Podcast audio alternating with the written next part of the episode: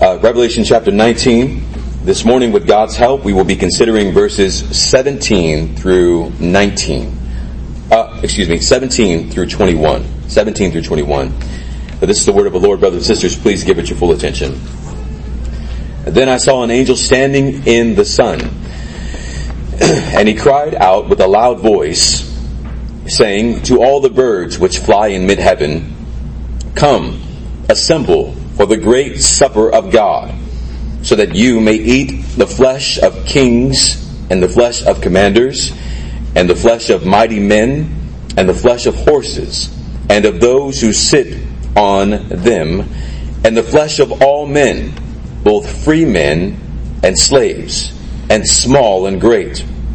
And I saw the beast and the kings of the earth and their armies assembled to make war against him who sat on the horse and against his army. And the beast was seized, and with him the false prophet who performed the signs in his presence, by which he deceived those who had been, who had received the mark of the beast, and those who worshipped his image. These two were thrown alive into the lake of fire, which burns with brimstone and the rest were killed with the sword which came from the mouth of him who sat on the horse, and all the birds were filled with their flesh. This is the reading. Bless, may God add a blessing to the reading of His word. Now to the preaching of His word. Let us pray. Gracious Father, Son, and Holy Spirit, be with us now as we consider your holy, eternal word. Give us minds that understand. Give us eyes to see ears that hear and hearts that believe. Lord, please give us hands and feet that obey. Let us take heed, Lord, to the judgment that is awaiting those who have taken the mark of the beast. Let us, Lord, uh, stay away from the great supper of God. And while there is still today, accept the invitation to the marriage supper of the Lamb. Lord, I decrease that you may increase. I become less that you can become more. Dear God, may the words of my mouth and the meditation of my heart be pleasing to you, O Lord, my rock and my redeemer. In Christ's name we pray. Amen. Please be seated.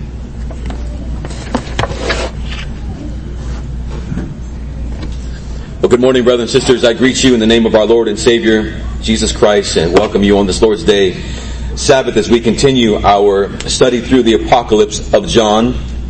Last time when we gathered to consider Revelation, we considered the name of God. The name of God as it has been revealed to man through the acts of God. God reveals himself, brothers and sisters, through creation, through covenants, through his word, and supremely through the eternal word who assumed our flesh, the Lord Jesus Christ. Through these and, and various other um, acts of God, man has attributed anthropologic names to God. Anthropologic meaning names that aren't exactly the name of God, but names that give us a sense of who God is. Through salvation and judgment, God reveals to man that he is faithful and true, that God will keep his word, that he will in fact save the righteous, those who have trusted in Christ, and that he will in fact judge the wicked, those who have rejected and opposed Christ. And why will he do this? It is in fact because he is faithful and true. Man does not know the name of God as God knows the name of God. We considered that last week. Only God knows God as God. Uh, the Father knows the Son, and only the Son knows the Father. And only the Spirit is able to search the deep things of God and know God, 1 Corinthians 2.10. But we have been given the mind of Christ. So we can therefore know God through His Son. We can have intimacy with the Father, Son, and Spirit through Christ, who is faithful and true. We are partakers by the grace of God in the divine nature of God, having escaped corruption through uh, the world or in the world. God has also revealed that He is King of Kings and Lord of Lords. We talked about last week that John, through the inspiration of the Spirit, sees that heaven and earth are, are brought together through, I didn't say this last week, but through Jacob's ladder. That is the Lord Jesus Christ who connects heaven and earth. He is ruler over all kings. All kings who have reigned on earth yesterday, today, and kings who will reign tomorrow should tomorrow come. Christ is ruler over all of them, and He is Lord of heaven. He rules uh, all creatures and over rules over heaven and earth, taking the keys of death and the grave. He is King of kings and Lord of lords. And here in these final verses of the 19th chapter, John sees a feast that the wicked must attend. We'll get to that in a moment. It is called the Great Supper of God. The time when God will judge all of his enemies and cast them into the lake of fire, which is eternal hell. This morning, saints, if you uh, are looking for a title with God's help, we shall consider Hell, the Great Supper of God. Hell, the Great Supper of God. Um, we will do so with just two points this morning. The second point will have subpoints, but our first point is the Great Supper of God. This is Revelation chapter 19, verse 17 and 19, or through 19. John sees one who rides on a white horse, who is faithful and true, coming to judge and, and wage war against the wicked. His eyes are like a blaze of fire, flame of fire.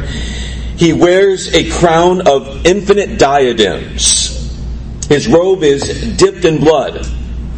He comes with the word in his mouth that is sharp as a sword to strike down the nations.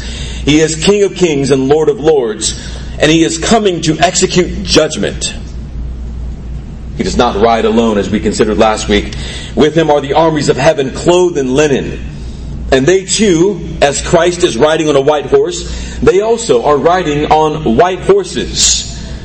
They are the saints of all time who will join Christ in battle against those who are marked by the beast and his prophets.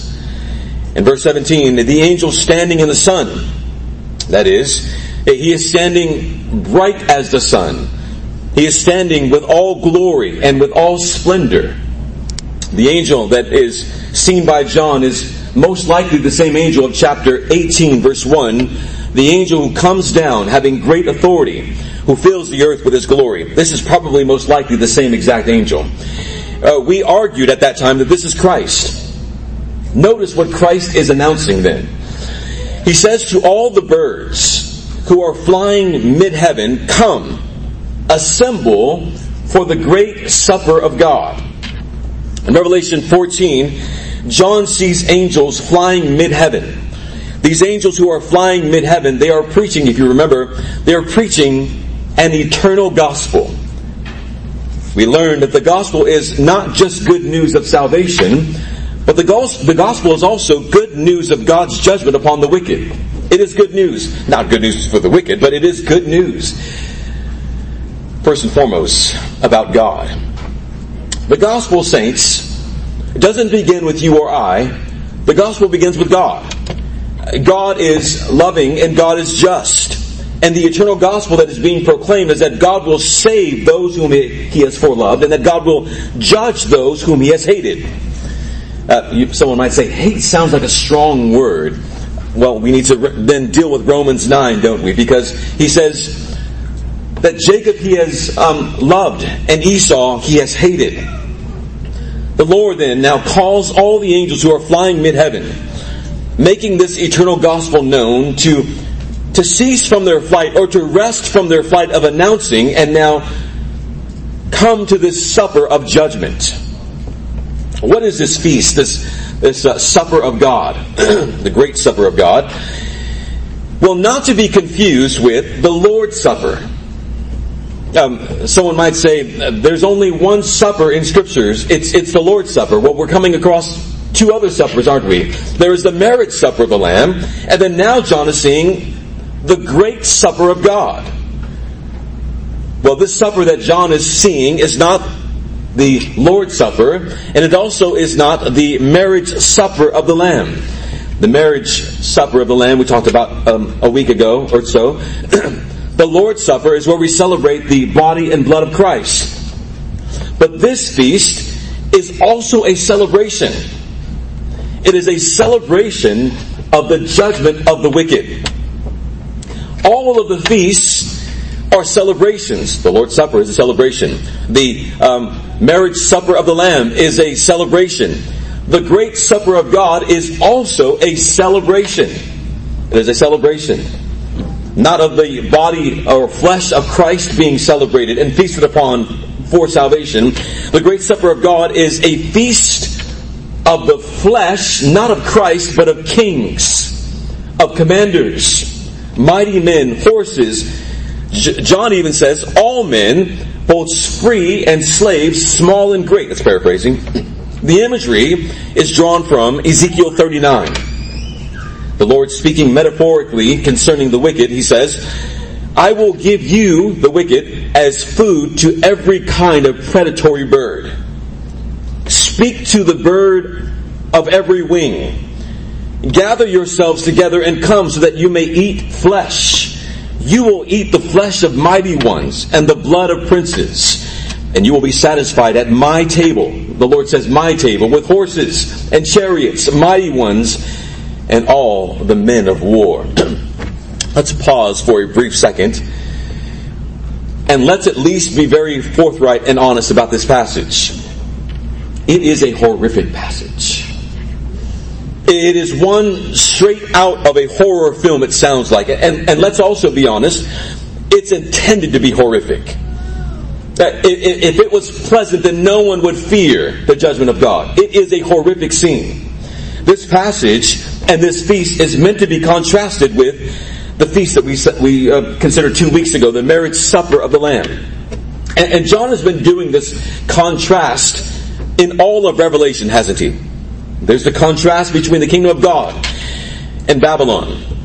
There is the contrast between the bride and the harlot. Uh, there is the contrast between those who have taken the mark of the beast and those who are sealed by the Spirit, and many other contrasts. Uh, that would be a good side study to do, all the contrasts in Revelation. And now here is yet another contrast, the marriage supper of the Lamb and the great supper of God in the marriage supper of the Lamb, we learned that, that John is not speaking about a literal marriage nor a literal supper, but rather drawing from two common experiences of intimacy to give us a sense of this. The sweet, blessed intimacy that we shall have in the fullest sense with Christ in the new creation. I say that we shall have in the fullest sense because we have intimacy with Christ now, don't we? Um, there will come a time when our joy will be complete when our peace shall be perfected, um, when our vision of God will be one of perfect blessedness, the beatific vision. The supper is contrasted with the great supper of God that has been prepared not just for kings. We might look at those who are running the country and say, you're gonna, you're gonna get it one day. The supper is prepared for even the, the lowest rank, listen to this, in terms of authority of humanity. Free men, John says. Free men, both slaves and free men, small and great.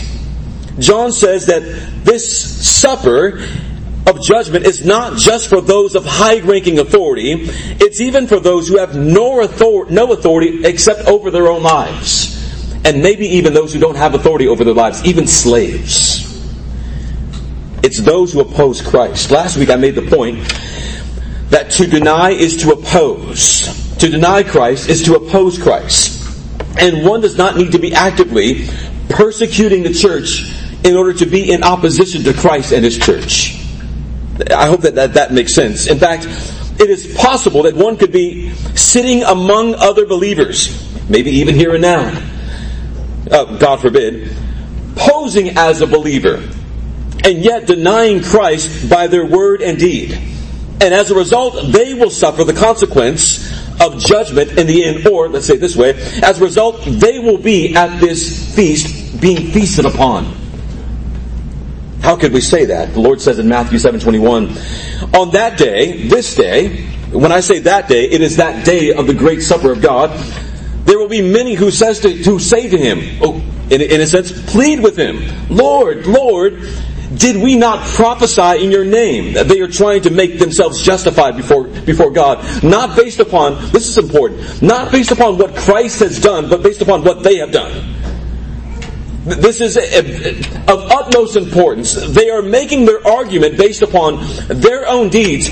Lord, we have prophesied in your name. We've cast out demons in your name. We've done mighty works in your name.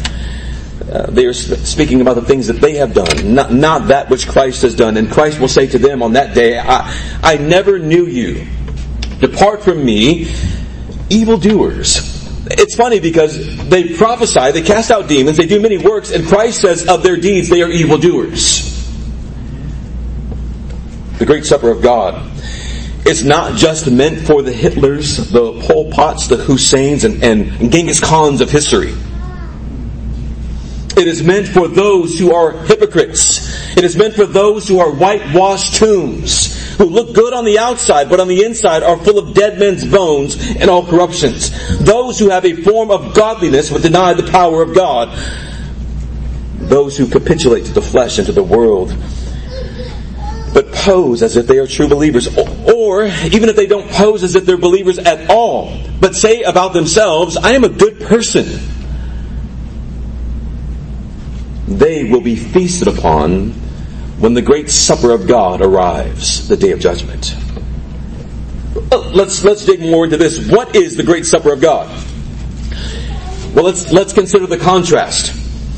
If the marriage supper of the Lamb is to communicate supreme blessedness that we shall have, and we do, have in the new creation, then the great supper of God is meant to be the antithesis of this. It's meant to be the opposite of that. That is, Again, not a literal supper, but it's meant to communicate being brought to the table of God, which is His throne. If we say, what, what is His table? It is the throne of God. It's, it is to stand before God, and rather than receiving His grace of pardon, they, um, and pronouncement of blessing, they will receive the verdict of guilty and pronouncement of eternal punishment. Let's do it this way. Rather than beholding the face of God and enjoying supreme blessedness, complete joy, perfect peace, they will suffer the agony of this God's face being turned away from them. We are looking to, to uh, we are, are longing for the time when we will see God face to face. The wicked, they will actually have the, the opposite result. God's face will not be turned to them, but away from them. brothers and sisters, have you ever made someone so mad that they don't even want to look at you? Have you ever been in, in, in, in, a discussion maybe with your wife or with a friend and they can't even bear the sight of you? I, I, I hope that our parents don't say that to us, but I don't even want to see your face, parents might say. But what they're saying is, I don't even want you to see my face. Do you know the guilt and the pain. I, I, pray that you don't, but I think we might. The guilt and pain of, of knowing that someone does not even want to see our face. Even worse, that we are not allowed to see theirs. Let's not take this as a small thing that, that we get to behold the face of God, but those of the wicked don't get to behold the face of God. When you begin to, to consider what it means to behold someone's face and the friendship that is shared when you get to see their face, the, the, the peace that is between the two of you when you get to see each other's face, the love that is there when you get to see each other's face, and that which is not there when their face is turned from you. It speaks volumes of what the wicked will experience, not just for a time, but for eternity without end. They will suffer the pain of God's curse, unending despair, and let's keep this unending theme, an, un- an unending torment.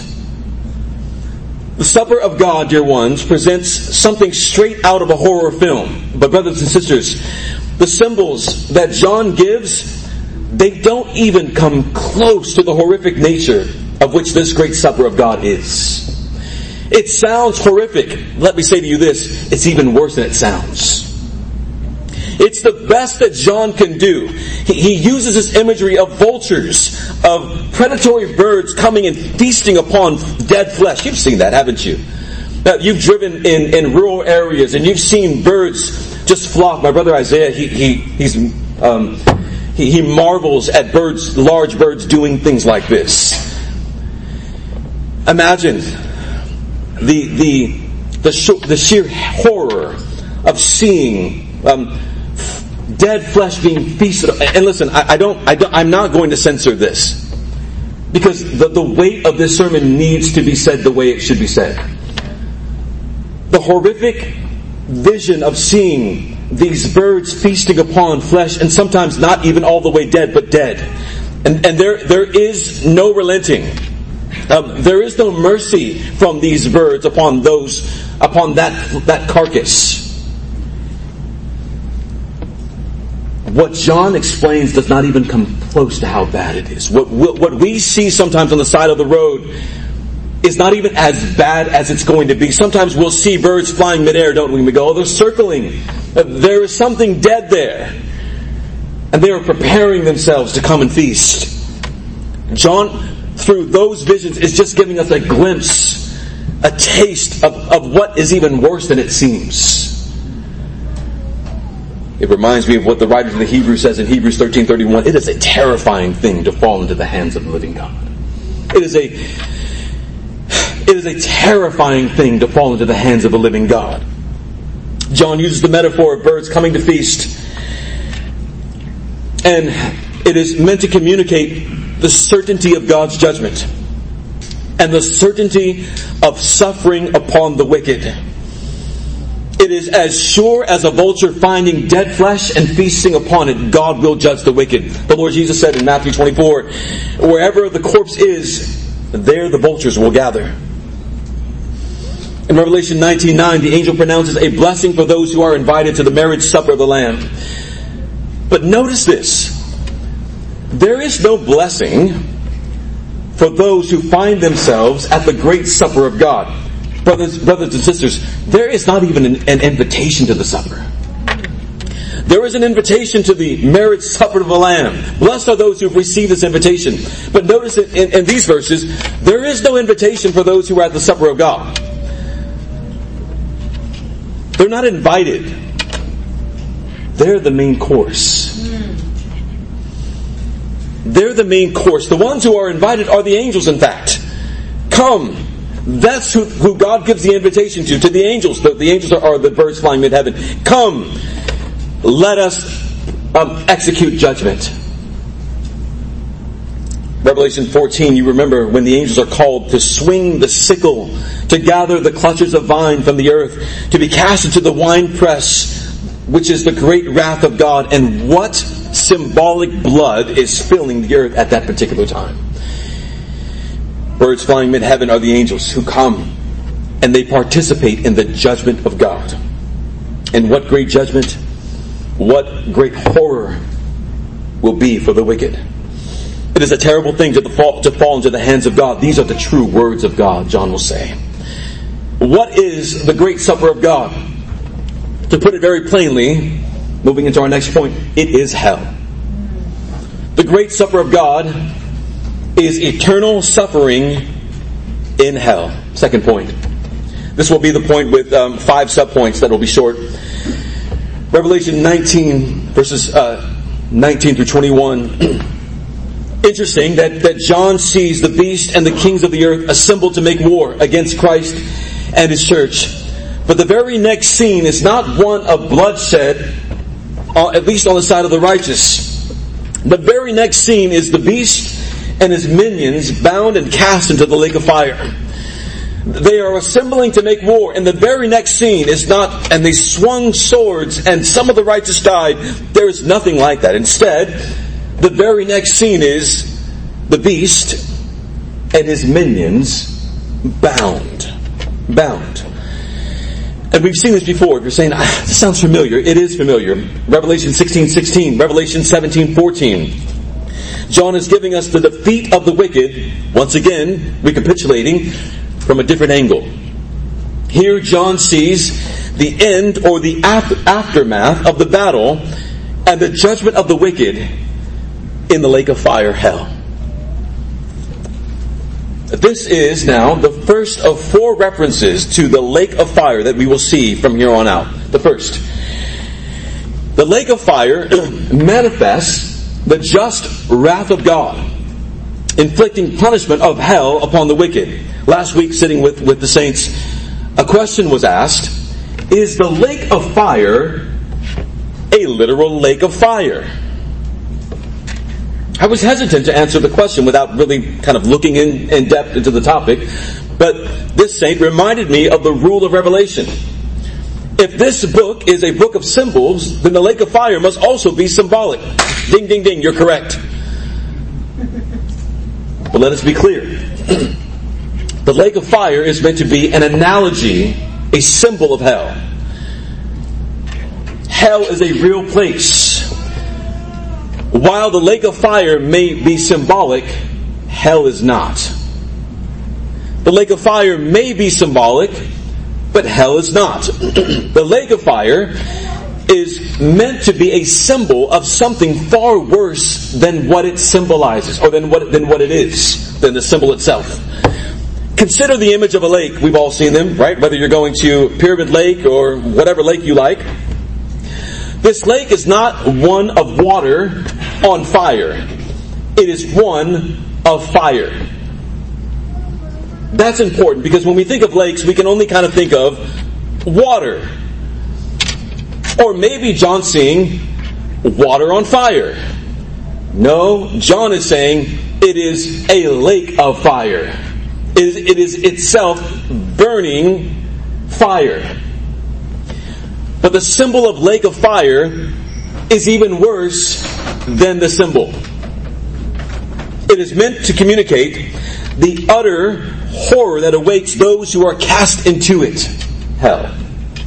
John sees the beast and the false prophet being thrown into this eternal torment of fire.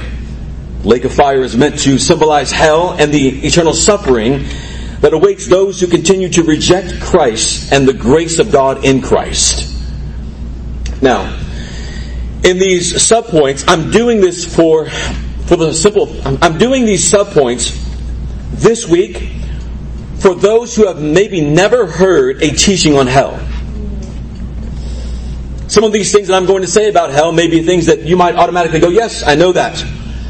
These will be foundational teachings about, uh, points about hell. Next week we're going to consider objections to these subpoints, which will take us deeper into some of the, the doctrines of hell. For now, five short subpoints. Let's do what we just said. Number one, or one, or 2B, I'm sorry, 2A, hell is a real place. Let's do that. Hell is a real place. just as heaven is a real place, so too hell is a real place. When Christ returns, we will either enjoy eternal blessedness of heaven or eternal despair of hell. Now let me pause. Hell is not yet. Hell is not yet. And heaven, in a sense, is also not yet. Um, someone might go, Do you mean that there is not hell yet? Exactly. And do you mean that there is not exactly um, heaven in the, in the new creation sense of the word heaven? Exactly. Those who die, where do they go then? They go to what is known as the intermediate state. The intermediate state we will be, um, those who die in Christ, we will be under the altar, as it were, awaiting the time when God will bring all things to an end, uniting soul and body. We will have um, blessed, the blessed vision of God, enjoy Him until the resurrection of body and soul will be reunited. Those who die apart from Christ, well, then where do they go? Uh, they go to Hades. It is the place of the damned. Now, Hades itself could be, Pastor Isaiah taught this um, a while ago, Hades itself could be referred to as the realm of the dead. But there is a place of comfort, Abraham's bosom, and there is a place of discomfort. Um, Luke 16, the rich man, he describes it as this fire. I'm, I'm, in, I'm in agony in this, in this fire. As a matter of fact, Luke 16, not parable, but story, and some believe that Christ is telling a true story of the rich man and Lazarus, is a good place that describes the intermediate state. If you're wondering, what is that place like now where people go? Well, there was a place of comfort and there was a place of suffering, and Christ does, I think, obviously, the perfect job of explaining what that is like in Luke 16. So, am I saying that no one is in hell right now? Yes. No one is in hell right now. But to be in the, to, but to be apart from um, the place of comfort is to be in agony, which could be also called hell, even though it is not properly yet hell, the final judgment. You with me? Upon the resurrection, the righteous will enjoy the new heaven and new earth, which is essentially heaven. It's the new creation. Heaven and earth are brought together. The wicked will suffer the pains of hell. Let's go back to our point. Hell is a real place. Um, I wonder, where is hell? If hell is a real place, where is it? Maybe you're growing up like me and, and you were taught that if you just keep digging, you will eventually. Um, in, uh, there was a, a, program called TBN, which I do not recommend, that said that the, the further that you dig into the into the earth, you'll start to hear screams. We will most likely deal with this question next week in depth, but let's let's pause for a second and then get back to it. The body and soul will be reunited, and they will enjoy a true physical new creation that will be heaven. We shall be in the presence of God in the fullest sense. Hell will also be a physical place, which we're talking about location, where the body and soul together will suffer for eternity. We're going to deal with this more next week, but for now, in terms of location, hell is most likely not in the center or core of the earth, as some have hypothesized. I'm going to say most likely because I could be wrong. I don't think I am, though. Um, we'll talk about next week when Christ says that he'll be in, in, the in the belly of the earth, speaking about his his death and where he is at that particular time. That's where people draw the idea that that hell's in the middle of the earth from Christ saying that, that when he dies he will go to the belly or to the middle of the earth. Essentially, we'll talk about that next week. It's not a place that you can dig and dig and dig and finally get to. Even the hottest place in the core of the earth cannot compare to the fires of hell. Where will it be? If it is not yet, where will it be? I don't, I don't really know actually. We'll talk more about what it's not next week, but I, but where it is, I don't know. We'll figure that out next week, I think. But as for right now, I don't have the answer. I do know this. Jesus compares hell to the valley of Hinnom near Jerusalem which is also called the Valley of Gehenna. You probably have heard that before. Gehenna was a huge public rubbish dump where bodies were sent, yes, but, but mostly trash burned in a continual fire. Christ takes the, the reality of Gehenna and says, Hell is like that, but worse. Hell is like that, but worse. It's where the worm never dies because of constantly decomposing things, and where the fire that continued to burn the trash never goes out. The Lord would speak so often about hell that, in fact, um, we could say, why would the Lord speak so often about hell if the place exactly if the place did not exactly exist? Hell is a real place. There are many who would like to dismiss the reality of hell and even argue that God, we'll talk about this next week, that a loving God would not be loving if He both created us and then sent us to hell for an eternity to suffer for an eternity. We'll talk about that more next week. I would argue very briefly that God is loving, and because He is love, He must punish the wicked, and hell is a manifestation of His great love for His holiness. Hell is a real place. We'll talk about that more next week. Secondly, or uh, 2b, to subpoint B. Hell is experienced by the whole person. Hell is experienced by the whole person. Some may mistakenly believe that hell is only for your spirit, or, uh, or soul, or mind, and, and not for your body. One of the reasons why some of us have come to that conclusion is because we see a body when it when a person dies, we see a body being lowered into a grave. And, and we make this eternal separation between that which is in the grave and that which has gone somewhere else. And don't make the connection that Christ has promised to raise that which has gone into the grave just as he was raised with that which has gone somewhere else. Uh, what am I saying?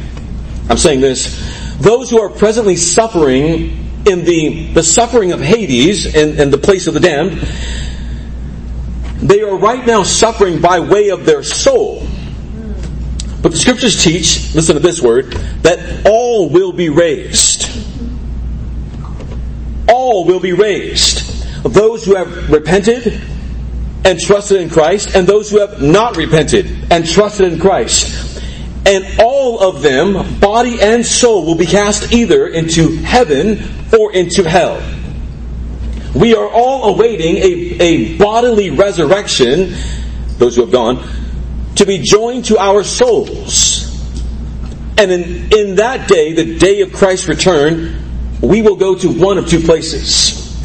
The resurrection, though, this is important for us, it's not just for the believer, it is also for the unbeliever.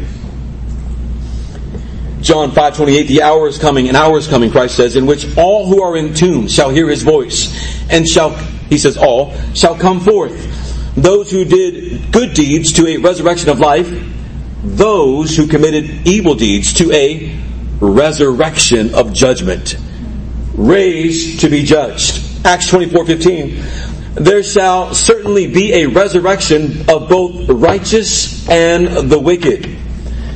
In this resurrection, the whole person is raised. If their faith is in Christ, they shall be raised to enjoy Christ forever. If they have rejected the free offer of the gospel, they shall be raised to eternal torment. Two times in Matthew 5:29, Jesus speaks of the whole body of an unbeliever being cast into hell or the whole person being cast into hell. In Matthew chapter 10, he says, Don't be afraid of those who can kill your body, but who are unable to kill your soul, but rather fear him who is able to destroy both soul and body in hell. Christ is speaking of the resurrection. The whole person shall enjoy Christ and the new creation, or the whole person shall suffer the penalty of hell for eternity the one who sins does not just sin in their soul, do we? You don't make just sins of the soul. You don't just have thoughts of sin that are sinful.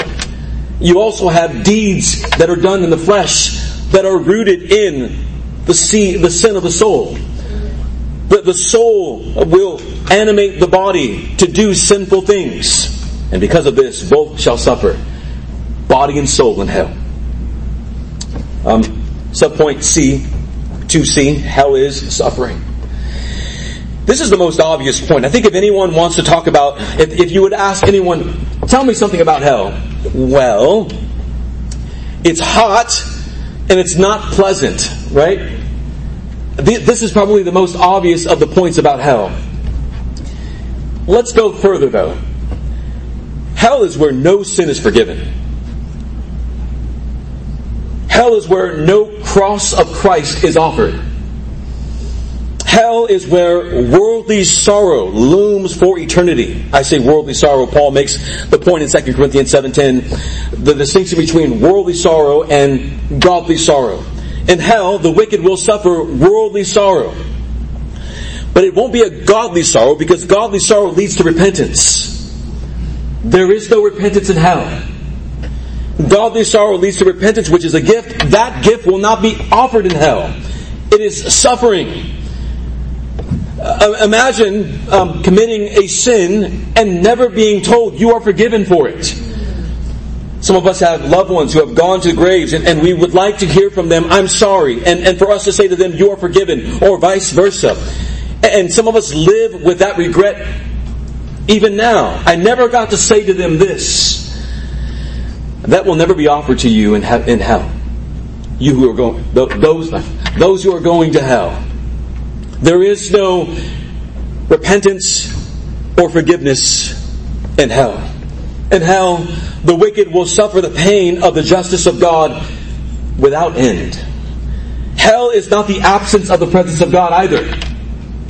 David said, in reference to the presence of God, Where shall I go to flee from your presence? If I make my bed in Sheol, you are there.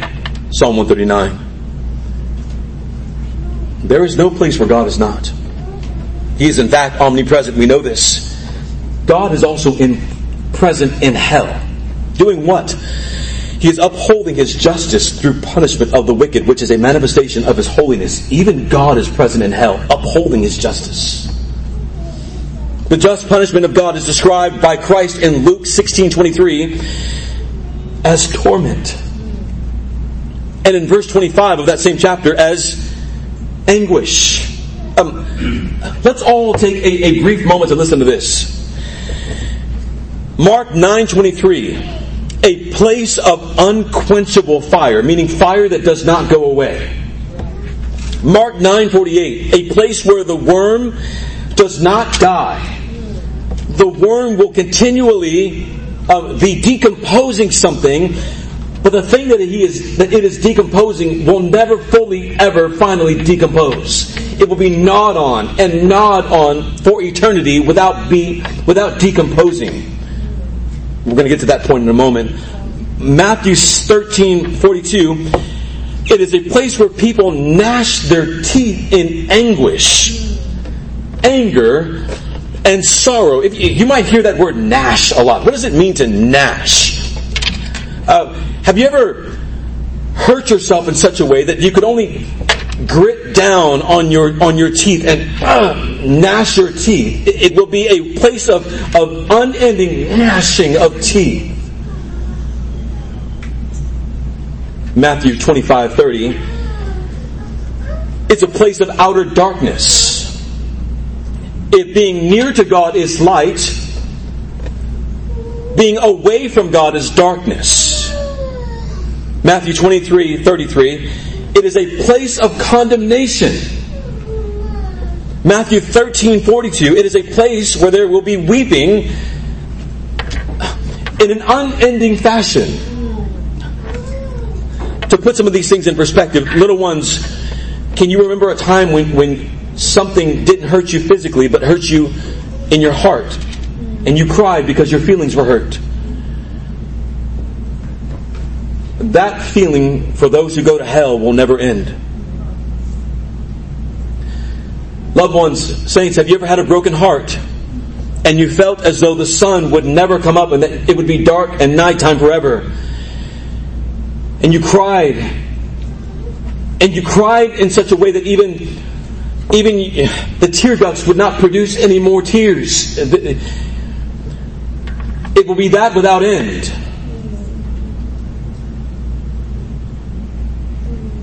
It is a place preserved, Matthew 25, for Satan and his angels. But those who follow the same prideful rebellion of Satan will show that they are children of the devil and will join him in his, in his eternal place.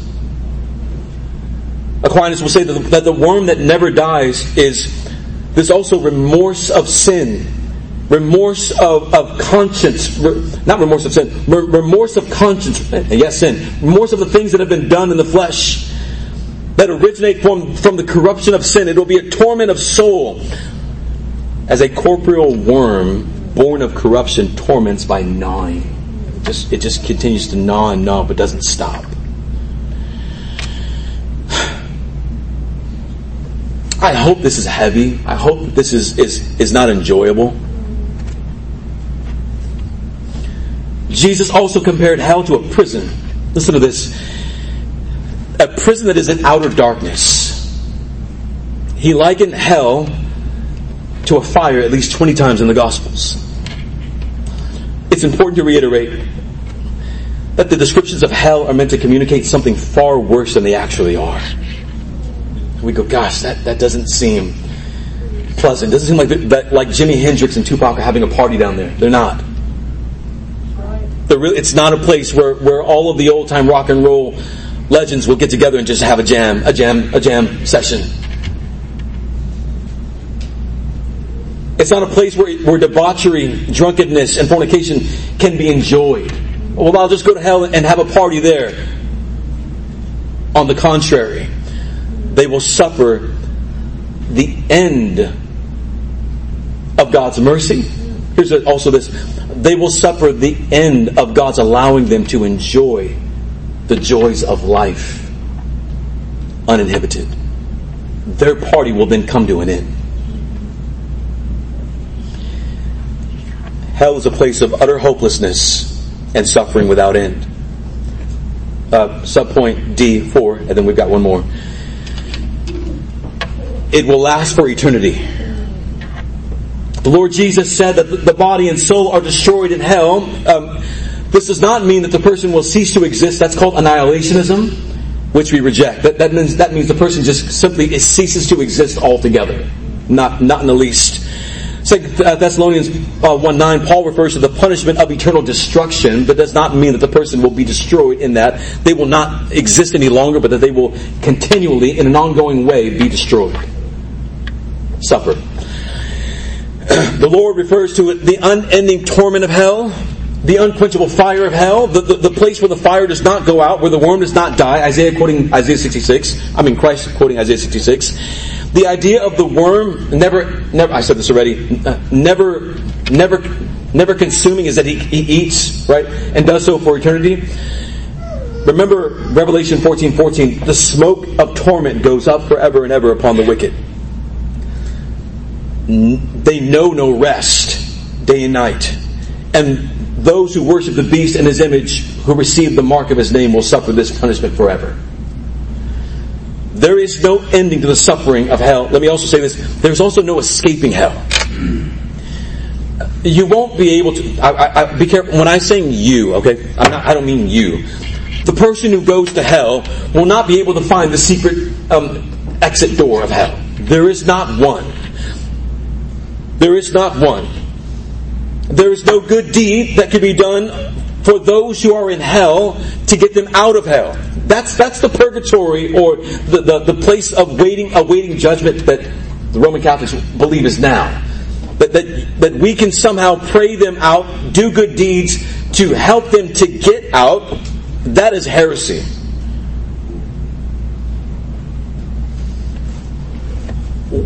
In hell, all things are done. Um, in Luke 16, the rich man wants to tell Abraham to go and tell his brothers about this place of torment so that they don't come here. Abraham says, I'm, I'm not going to do that. Well, then, well, he says, send Lazarus. Not going to do that. S- send someone Abraham says they have the law and the prophets. If they don't believe them, neither will they believe if someone comes back from the dead. The scriptures are, are, are right now sufficient to help you to see that Christ is the way to escape this place of judgment. And if you don't believe Christ now, there will be no opportunity to, for you to believe him then. I'm speaking to mostly parents as I'm looking around. I believe you are all believers. You might want to nudge your children after service and say, let's talk. Let's talk a little bit about this. Because hell is compared to a prison.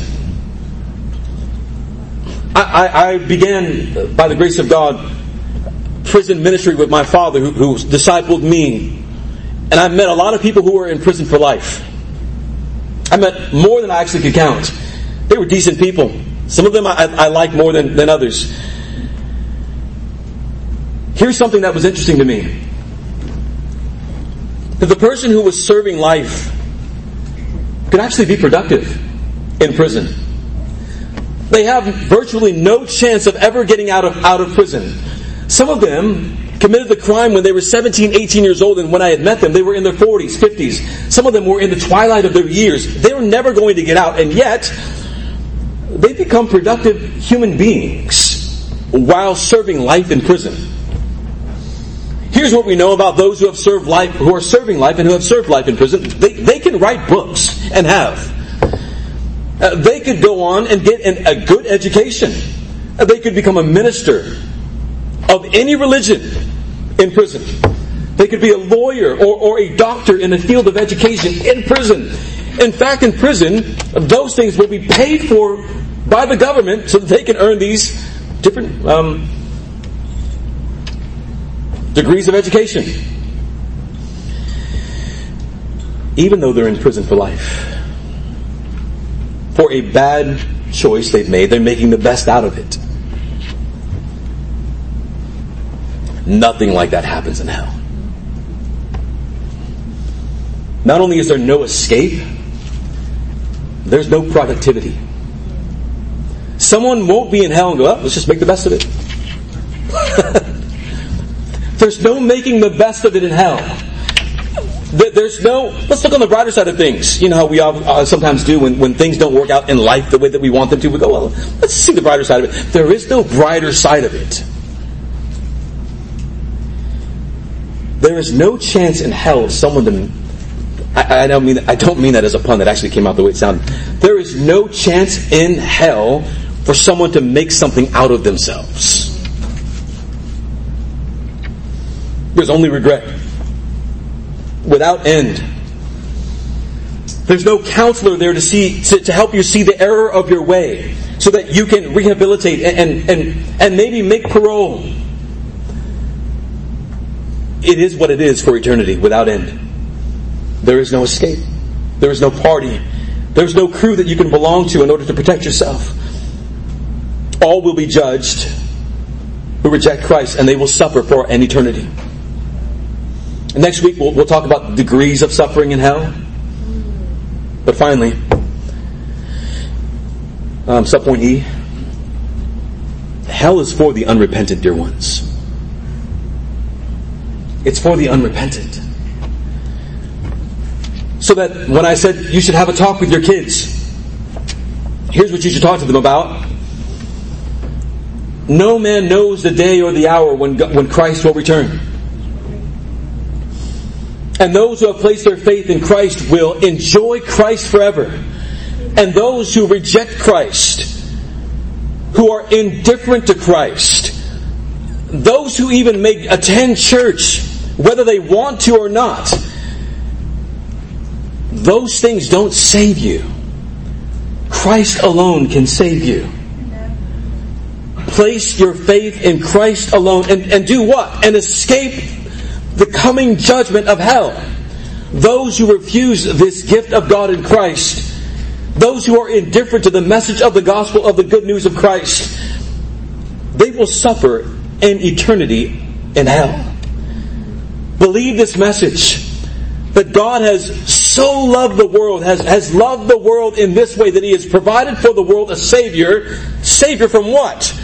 Well, Savior from God. Not just a Savior from hell, but a Savior from, the one who is God over all creation, and a Savior from, from God's judgment that is coming upon the wicked. It is hell meant for Satan and his, his minions, his angels. But if you reject Christ, then you show that you are, that you belong to Satan. Do you? I pray that your children would say, "No, I don't." I pray that you would say, "No, I don't." I, I belong to Christ. Do they know things perfectly? Will they able, will they be able to tell you um, the deepest things of God? No, not yet. But as long as they understand this, you can't save yourself, son. You can't save yourself, daughter. Only Christ can save you. Trust in Christ. Believe in Him and be rescued from the coming judgment of God. The time of salvation is today. If you hear His voice today, whether you be the oldest in here or the youngest in here, if you hear His voice today, do not harden your heart. Amen. Amen. Turn to Him in faith. Yes. You, Turn to Him and believe. Don't be like those and, and listen, young person, eh, look at me for a second. You might, you might not believe this, but I was your age at one time. And here's what I believed when I was your age. When I get my dad's age and mom's age, then I'll start living seriously for Christ. Don't be a fool. Don't think you have time. Because no one knows when Christ will return. No one. And no one knows. My son can tell you he hates it but my son can tell you, we've been in two car accidents, hit from behind. One slight, the next rough. The next one, God forbid it, could be the end of both of us. Or the end of you. And we'll, listen, it's a reality. I've been in more car accidents in my life than I like to imagine. Or that I like to remember, I should say. Why did God spare me or you? Why? It is so that we might be reminded of His grace, but that we might also be vigilant in sharing this good gospel news. The horrors that we have just heard this morning should cause you and I to say, I need to be more faithful in sharing the gospel with my loved ones. I don't want them to go there. There is no life outside of Christ. Don't say, well, I want to live a little. There's no life outside of Christ. This is true living. When you come to Christ, then you will know what it really means to live. Amen. I'm not ready. I don't know about that church. I don't know about that pastor. You better figure it out. Right. And you better do so quickly. Yes. If not this one, somewhere. Right. Figure it out. You don't have time to play around. That's right. That's right. I was 10, it seemed just like yesterday. I'm nearing 43. The next time I blink my eyes, I'll be 53. There is no life outside of Christ. And here's the good thing for, the, for you who have trusted in Christ. You don't have, all the stuff that I just described, you don't got to be afraid of it. It shouldn't scare you. You shouldn't walk out of here and go, I'm scared of, I don't know what's going to happen to me. Have you trusted in Christ? If, if, there is any fear in you, remind yourself, I have trusted in Christ, and I know this, the perfect love of Christ cast out all my fears. I don't need to be afraid of hell. I'm not scared of it. I've trusted not in myself, I've trusted in Christ. But I'm not living as perfect as I should. Remember, Christ has been perfect on your behalf. It is His gift of love. His, His gift of love is His life, His death, His resurrection, His descent, and His ascension. He has paid it all. Amen. This should be caused uh, cause us to remind us that, that that not only is, is hell real, but heaven is also real.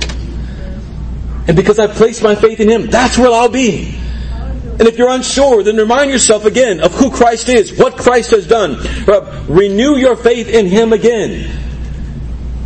Reject the one who is trying to allure you away from Christ, to lure you away from Christ, I should say.